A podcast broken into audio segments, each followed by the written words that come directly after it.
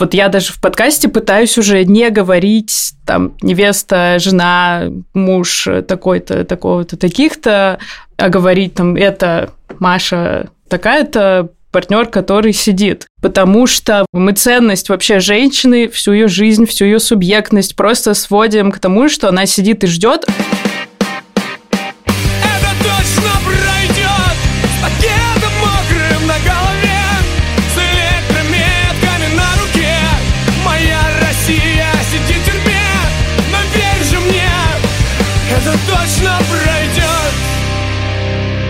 Всем привет, это подкаст «Времени больше не будет». Я Ксения Миронова, журналистка службы поддержки. Я Олег Красильщик, руководитель службы поддержки. Этот подкаст мы делаем совместно со студией подкастов «Либо-либо». Он выходит каждую пятницу, и сегодня она и сегодня мы обсуждаем художественное произведение, которое выходит, между прочим, на российском телевидении. И это, как сказано, реалити-шоу. Я не могу заставить себя сказать это слово, поэтому ну, анонсирую. Тогда придется мне, видимо, сказать. Сериал называется «Ждули». Шоу. Реалити. Реалити-шоу «Ждули». Да, и мы решили его посмотреть. Значит, что такое реалити-шоу «Ждули» и почему оно называется «Ждули»? Это шоу, в котором вышло, кажется, две серии. Возможно, к нашему выпуску и целая третья выйдет. Как утверждают, это документальное шоу, то есть там все люди настоящие. Это шоу рассказывает про женщин, которые ждут своих мужчин из тюрьмы. При этом многие из них, по крайней мере, я, мы посмотрели одну серию, и в ней, собственно, так и есть, э, заводят эти романы, пока мужчины находятся, заводят эти отношения, пока эти мужчины находятся в тюрьме. Когда мы узнали это название, Точнее, Ксюша прислала нам в наш чат ссылку на это название. Конечно, мы решили, что мы не можем, с одной стороны, пройти этого мимо, а с другой стороны, Решение далось нам тяжело, потому что заставить себя посмотреть сериал, который называется «Ждуля», потребовалось некоторые усилия, чтобы в воскресенье смотреть сериал «Ждуля», скажем так. Ты посмотрела? Да, я посмотрела первую серию, и, конечно, я готовилась к худшему. Я хочу добавить еще немного контекста. Это шоу выходит на телеканале Ю, и это одно из серий их таких шоу, у них есть еще шоу «Беременна в 16». Э, сейчас еще, по-моему, выходит «Беременна в 45». И почему в общем, я готовилась к худшему шоу «Ждули», ну, помимо названия, потому что есть некоторая тенденция у телеканала Ю, по крайней мере, была раньше, когда эти шоу только запускались, устраивать из этого немножко фрик-шоу, когда продюсеры, ну, как-то специально вводят людей в какие-то стрёмные ситуации, что, с одной стороны, ну, это же шоу, понятно, этого хотят зрители, никто не хочет смотреть на какие-то тихие, счастливые истории. С другой стороны, что довольно вредно с точки зрения социальной, когда мы говорим на такие темы. И у меня, конечно, были максимально реальное опасение, что героев представят какими-то фриками. И надо сказать, что в целом эти опасения скорее не оправдались, кроме мерзкого названия. То есть там, конечно, оно проблемное, это шоу, мы сейчас это обсудим, но это не настолько ужасно, как я ожидала. И эти шоу еще, что для нас важно, реально смотрит очень большое количество людей. Я видела, что на YouTube первую серию больше миллиона посмотрела. Это только на YouTube. Тут хочется вернуть следующее. Значит, у нас подкаст про родственников несправедливо осужденных.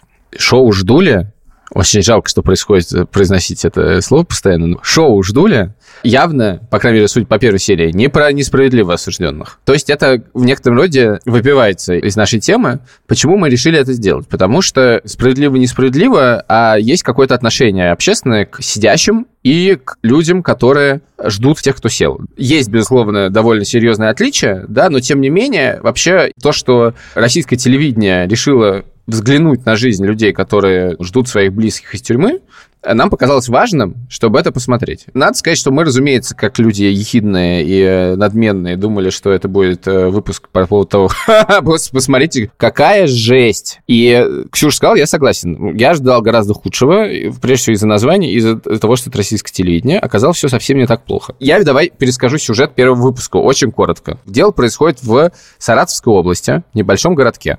Главный герой – девушка, девушка, который был первый муж, от которого у нее есть ребенок. Они разошлись, у них не было денег, она пошла работать, у нее пошел бизнес, она явно живет неплохой жизнью, учитывая, что она ездит на Бэхе X1. А до этого она работала официанткой. Там был какой-то приятный посетитель, который ее защищал от всяких неприятных мужиков, которые приставали. Как-то перестал приходить. И тут он ей звонит, говорит, я соскучился, при том, что у них, кажется, ничего не было. Выяснилось, что он уже несколько лет сидит в тюрьме за ну, не совсем понятно, но кажется, он все время совсем дерется, судя по всему, причем довольно сильно. У него было три срока. Умышленное причинение тяжкого вреда, по-моему, два раза, и хранение оружия и наркотиков и вымогательство с применением насилия. Хранение наркотиков не с целью сбыта. Ну, то есть там такая история. Он сидит третий раз, третий раз его посадили на 9 лет, и они начали общаться, и потом она поняла, что ей это нравится, потом она поняла, что она хочет этих отношений, потом она поняла, что она его любит. И э, кульминацией всего истории заключается в том, что он предложил ей выйти за него замуж. И дальше начинается обсуждение. Значит, родители ее отговаривают, она идет к лучшей подруге, у которой муж тоже, по-моему, сидел или сидит. В конце концов, они гадают на кофейной гуще. Ну, что могу сказать, Ангелина? Неприятные разговоры, вижу, скорее всего, с родителями будут. У меня есть знакомая, я тебе дам номер телефона. Слова Нарине и ее загадочное предсказание посеяли в Ангелине сомнения. В надежде услышать больше подробностей о своем будущем, она позвонила астрологу, номер которого дала подруга. Потом она встречается с другом Эмиля, который, значит, видно, что сидел, короче говоря. Он говорит, что Эмиль, в принципе, может еще так. Потом она встречается с еще одним другом Эмиля, который говорит, что он тебя не предаст, и ради тебя он, я думаю, что готов измениться. Она разговаривает с родителями Эмиля, она говорит своими родителями. Родители на отрез считают, что ни в коем случае это делать не надо. Эмиль предлагает встретиться с одними родителями, с другими родителями. В какой-то момент она разговаривает с психологом программы. Тут есть некоторые для меня странные вещи, что, на мой взгляд, все-таки разговор с психологом не могут происходить на камеру. Это немножко странно. С астрологом уж хрен бы с ним, но с психологом, наверное, странно. И она начинает сомневаться, но в результате она решает, что это нужно сделать. Дальше происходит некоторая странная съемка из колонии, есть к ней некоторые вопросы. Происходит, значит, их женитьба, и потом заканчивается все тем, что бодрый голос на фоне диктора говорит, что с ними через три месяца связалась опять героиня и сказала, что с Эмилем она встречаться больше в колонии не может, потому что он опять что-то учудил, и в результате его отправили в Тверскую область, в колонию строгого режима, досиживать свой срок. Из чего, в общем, история становится довольно в конце мрачной, да, потому что видно, что герой не очень исправляется, и девушку, главную героиню, которой я все это время испытывал большую симпатию, то есть то, что говорила Ксюша по поводу того, что они как бы над, над людьми издеваются, там этого я прям вообще не видел. Я просто думал, неужели они настоящие, а не актеры, но я потом подумал, что если бы это были неизвестные актеры, они бы играли гораздо хуже. Поэтому не очень понятно, как они могли так раскрепостить людей перед камерами. Я так понимаю, что телеканалы Ю реально, они ищут настоящих героев, потому что в других шоу там обычно, в общем, известные инстаграмы людей находят сразу, поэтому... Ну, в общем, короче говоря, на самом деле на меня это произвело некоторое впечатление. Ну, опять же, там, конечно, думаешь, блин, ну какой астролог, ну come on ну что такое? Ну и тут так, здесь не так. И какая-то тюрьму они показывают такую замечательную с пластиковыми окнами. Но мне было очень важно, что за исключением слова «ждули», они не стигматизируют людей, которые ждут, и на самом деле там не стигматизируют, на мой взгляд, людей, которых они ждут. Они не пытаются нагнетать и они даже, что немаловажно для меня, они также говорят такие фразы, что она написала в сообщество Ждули. Ну ладно, хрен бы снова Ждуль, но он, а, я думаю, что просто для многих людей это, возможно, будет некоторым важным открытием, что про это вообще можно говорить, и что есть какие-то группы, которые объединяют таких людей и так далее, и так далее, и так далее. Ну, то есть, как бы в этом есть, на мой взгляд, некоторый общественный смысл. Согласна, я поэтому хотела сначала сказать как раз, что мне тоже понравилось из того, что они показали. Создатели шоу, мне кажется, довольно подробно, понятно и действительно не супер стигматизирующе рассказали про длительное свидание. И мне понравилось, что тоже она там говорит про свои какие-то опасения, что вот она вообще не представляет, как это свидание проходит, что потом она рассказывает, что там отнимают телефон. Мы тоже про свидание немного говорили в других эпизодах. И да, мне кажется, это просто какой-то объективный рассказ о том, как это происходит. Потом там есть история с родителями, что ее родители категорически против, и мне тоже показалось, что и родители адекватные, там не было какого-то скандала, там просто родители объясняют, что они не знают этого человека, они его никогда в жизни не видели, Судя по всему, у него какие-то проблемы с агрессией. Еще меня очень удивило, что показали его родителей, которые тоже довольно адекватно говорят, мы не можем за тебя решить, и мы не можем тебе советовать выходить за него замуж, потому что мы не можем гарантировать, что он снова не сядет. Потом еще была, значит, мудрая мысль, которую, мне кажется, мы пытаемся здесь довольно часто проговорить. Главная героиня Ангелина встречается со своим бывшим мужем, с которым у них есть общий ребенок бывший муж как-то, в общем, не супер деликатно, но он, по крайней мере, проговаривает, что брак с человеком, который находится в заключении, сказывается на всех близких и на всех родственников. Там, правда, в пример приводятся, по-моему, какие-то их знакомые, у которых ребенок не смог поступить на юридический факультет из-за этого. Ну, в общем, короче, реальность этого, да, и что это сказывается на, на близких, это проговаривается. Ну, Психолог, да, там такой довольно постановочный, но, слушай, по крайней мере, они, опять же, показали, что вообще неплохо бы пойти к психологу. Да, да, да, да, да, да, я с этим согласен. На самом деле, появление там психолога, это же тоже очень важно. Да. И даже вроде психолог тоже никакой особой дичи не сказал. Про астрологов у меня вот единственный такой есть point, мне кажется, важный, потому что я это вижу даже у близких политзаключенных, которые, да, чуть больше в теме обычно там интересуются как это все устроено. Первым делом, когда посадили близкого, никаких, простите, астрологов, никаких гадалок, никаких волшебников, э, пожалуйста. Первым делом адвокаты, а не какие-то там решалы, и вот это все. Вот это важный поинт, который там не проговаривается никаким образом. И это вредная штука, но они там больше гадают, что лично ей делать, поэтому ладно, я в общем, не считала это как какую-то адскую пропаганду всяких нетрадиционных методов помощи, но, тем не менее,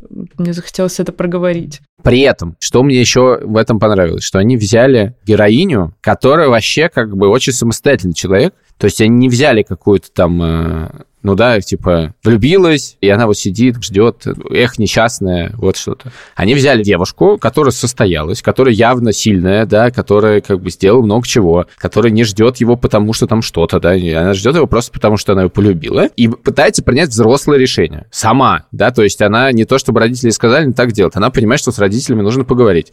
Я не понимаю, как можно такие вещи говорить под камеру, но я думаю, что родители, если бы этой камеры не было, там папа так не улыбался бы, да, там были немножко другие разговоры.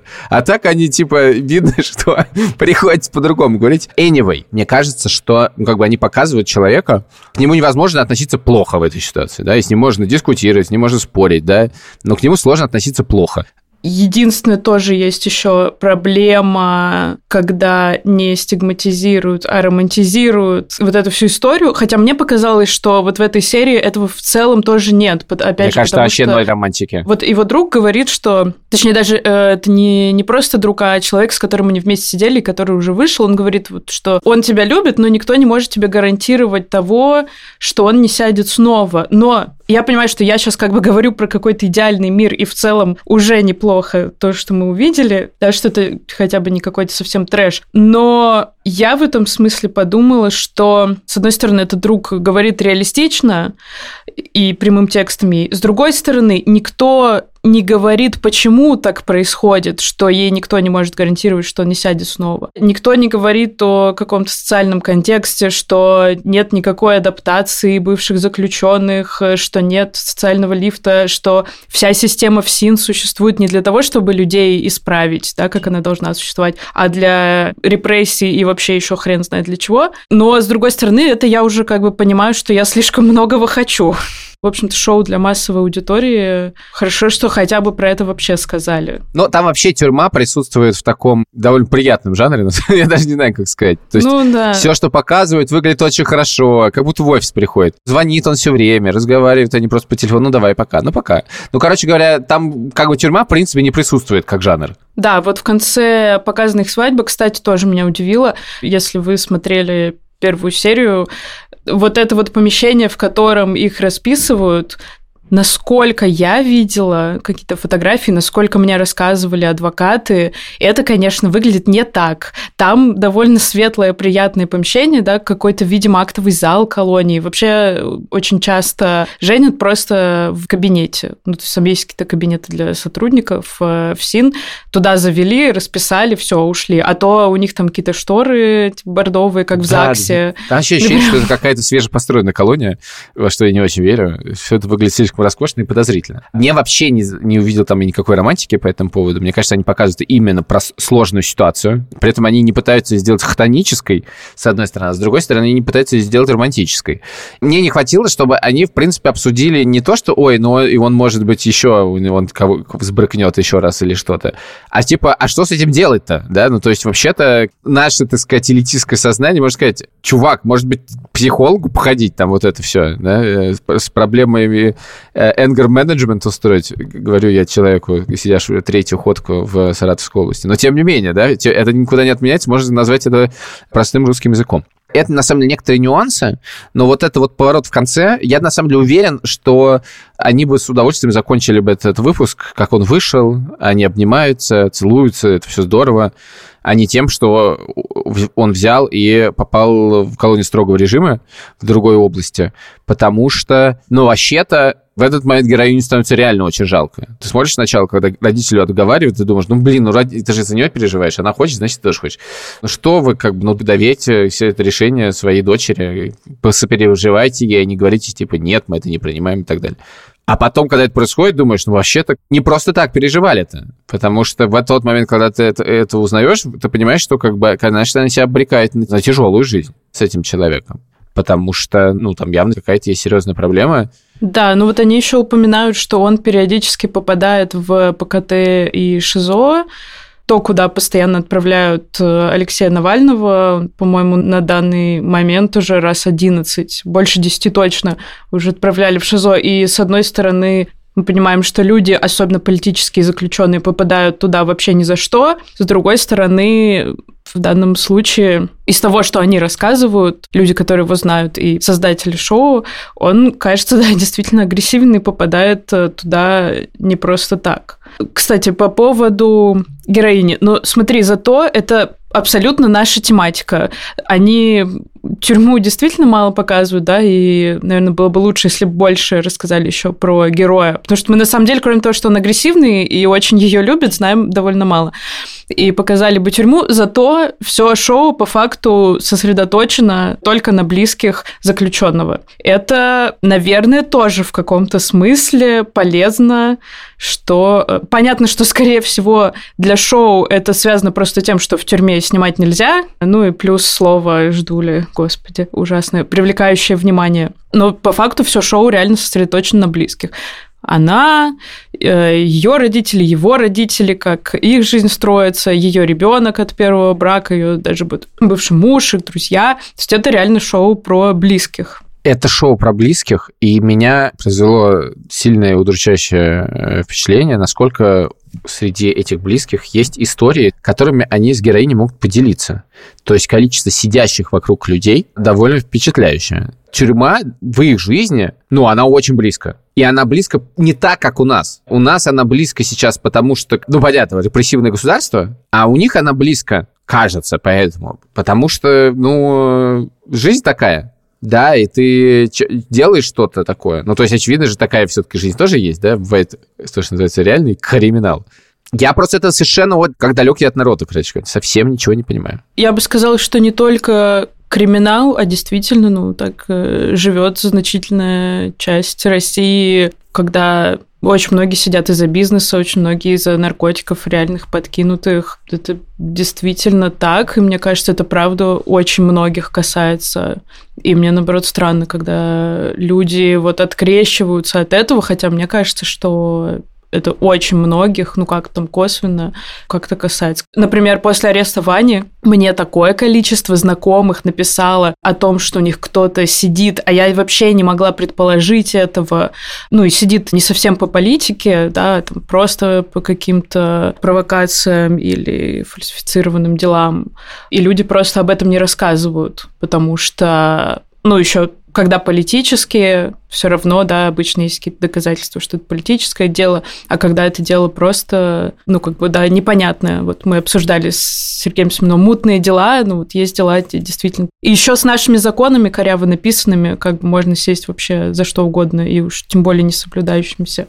Ну, слушай, это же не только так. У нас же была даже героиня, да, когда вот про украинца, которого поехал за своей машиной и сидит теперь за госизмену. Там то же самое, она в Днепре сидела, у нее, значит, муж сидит э, в России, и ее все равно а это тоже стигматизируется. Поэтому, мне кажется, честно говоря, это ужасно полезная вещь, да, слово «ждули», оно тоже стигматизирует в некотором роде. Но не слишком ли мы завышаем планку, потому что, на мой взгляд, эта штука показывает людей совершенно нормальными и показывает, что они живут э, как бы, ну, они ближе становятся. И вообще, я не привык смотреть российское телевидение, поэтому я был приятно удивлен, в общем. Но смотрел я серию с ускорением в полтора раза, и не думаю, что буду смотреть вторую. Я, наверное, посмотрю следующее, чтобы быть в теме. Просто мне интересно, будет ли сохраняться вот этот тон, который они задали, адекватности, или это плохо будет сказываться на просмотрах, да, и попытаются устроить из этого что-то более скандальное. Ну, в целом я согласна, да, что, наверное, уже неплохо.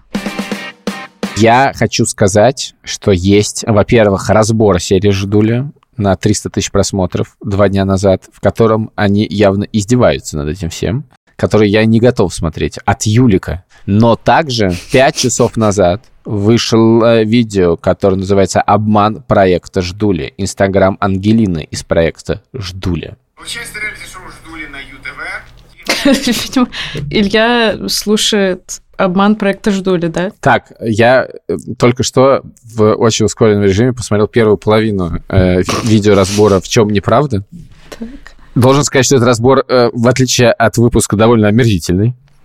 Из него можно сделать вывод, что героиня настоящая. Возможно, там есть какие-то приплетенные неправдивые элементы, но героиня настоящая, более того, там есть лицо Эмили.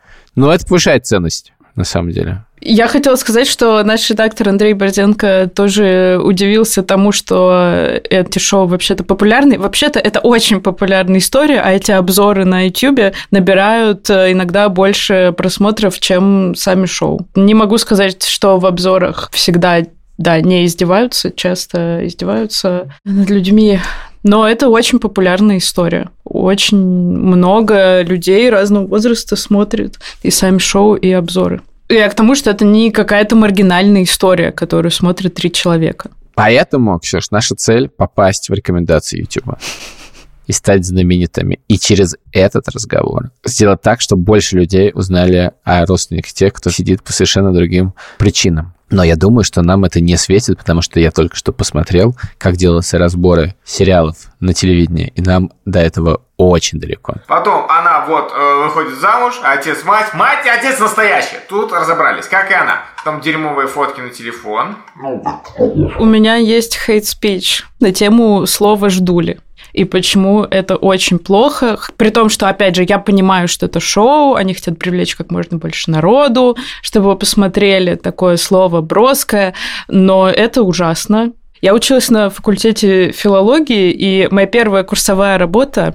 называлась «Случайные стихоподобные фрагменты в прозе» на примере эпистолярии Владислава Ходосевича. Но Ходосевич здесь вообще ни при чем. Это просто работа, на самом деле, посвященная связи мышления и речи. И я, конечно, считаю, что они очень связаны и очень друг на друга влияют. И то, что мы говорим и как мы обозначаем какие-то группы людей, это очень важно. И вот слово «ждули» почему меня так задевает? Потому что это не просто веселое слово, это слово уничижительное, я понимаю, что говорить это Ангелина, муж, который сидит в тюрьме, это долго и длинно, но и жизнь вообще не сахар. И вот я даже в подкасте пытаюсь уже не говорить там невеста, жена, муж такой-то, такого-то, таких-то, а говорить там это Маша такая-то, партнер, который сидит. Потому что мы ценность вообще женщины, всю ее жизнь, всю ее субъектность просто сводим к тому, что она сидит и ждет, а это не так. И что хорошее в этом шоу, как ты как раз правильно заметил, что Ангелина, вот главная героиня первой серии, она как раз не такая. И мы по ней как раз понимаем, что вообще-то, хоть ее называют ждулей в этом шоу, она вообще-то не сидит сложа руки и не ждет. Она вообще-то фигачит на работе, э, зарабатывает деньги, э, воспитывает ребенка, живет какой-то жизнью, у нее есть подруги, короче, живет полноценную жизнь. И просто почему еще это слово я считаю вредным? Ну, вот когда говорят ждуля или определяют тебя просто как невесту, как жену, ну, я, честно, уже просто чувствую себя как в рассказе служанки Маргарет Этвуд, где женщины принадлежали мужчинам, и главную героиню звали Фредова, потому что она принадлежит Фреду. И ты как бы вот чувствуешь себя так же. Поэтому я это слово считаю очень вредным. Там еще, по-моему, говорилось заочницы и еще даже что-то, ну... Значит, я нашел говоря. несколько слов. Есть. Это, да, Фордек это не они придумали это слово. Есть ждули, зыкули, заочницы или любимки. Радио Свободы нам в этом сообщает. Закули. Любимки. Это кринжово. Опять же, я все понимаю. Я понимаю Кринжули. контекст. Э, кринжули. Я понимаю контекст и что, в общем-то, эти слова, ну, скорее всего, с зоны и пошли. И да, ну как бы я не хочу, опять же, быть белой женщиной, которая пришла и, и сказала такая, типа, все, сейчас говорим по-другому, но... Подожди, ты имеешь полное право. Стоп. К сожалению, у тебя есть полное право по этому поводу выступать. Короче, например, когда медиа так говорят, когда телек транслируют, это меня задевает очень часто. Это, мне кажется, это важно. Это не просто, блин, слова. Было бы круто, если бы это менялось, и мы в том числе это могли менять. Я хочу верить, что это у нас получится. Еще, знаешь, мне кажется, сейчас многие люди послушают э, эту мою речь и скажут, блин, что вообще? Вот проблемы какие-то высосанные из пальца, как будто проблем больше нет, но мы понимаем, что это не так. И... Я подозреваю, что люди, которые слушают подкаст про семьи политзаключенных, вряд ли так скажут. Но я хотел тебе сказать, что проблема шире российского телевидения. Скажи, пожалуйста, ты же работал на «Дожде», да? Да. Ты работала в передаче «Женщина сверху». Да. Я тут нашел один материал 2020 года. Ты правда мне работала, называется так. Живу с ощущением, что это квест. Кто такие ждули и почему женщины не да. бросают мужей заключенных? Угу. Я знаю, да, бывшие коллеги получили от меня люлей потом.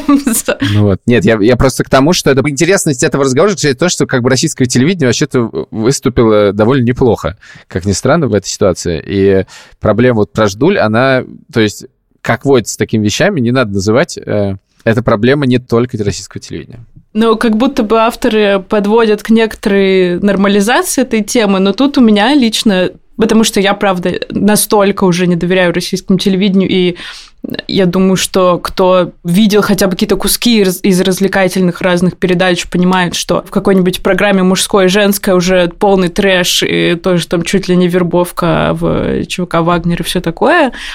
И мое это недоверие, короче, заставляет меня думать, вот эта нормализация, они потому что нашлись какие-то люди, которые пытаются дестигматизировать эту тему, или это на самом деле нам пытаются нормализовать эту тему, что, ну, ребят, все в России посидят. Слушай, у меня есть подозрение... Это тонкая грань. Это тонкая грань, но у меня есть подозрение, что э, телеканал Ю немножечко защищен от э, государственной пропаганды, не в том смысле, что она не доходит, а потому что это не так важно. И продюсеры выбрали эту тему, потому что она интересная не меньше, чем тема «беременная в 16» и «беременна в 45». То есть просто бывает шоу, которое делается потому, что интересно. И я думаю, что на самом деле далеко не все каждая передача на российском телевидении, свечку не держал и не смотрел, делается с целью пропаганды, потому что как бы нужно еще чем-то эфир занимать все-таки. Я, возможно, всегда верю в людей, но мне кажется, это просто шоу, которое так получилось, что оказалось вполне человеческим и сделано людьми, которые не хотели издеваться над своими героями, а, а задача их была найти интересную историю. Будем на это надеяться. С вами был проект «Ждули», служба поддержки, э, студия подкаста «Либо-либо». Ксюша Миронова, Илья Красильщик, продюсер Калика Кремер, звукорежиссер Ильдар Фатахов, редактор Андрей Борзенко, обложка Алина Глушанок, музыка группы порнофильмы. Еще у нас есть закрытый телеграм-канал для близких политзаключенных, а еще вы можете обращаться в бот службы поддержки. Туда могут обращаться все пострадавшие от российской агрессии. Мы выходим по пятницам. Ставьте нам оценки, пишите нам отзывы и э, пока. Пока.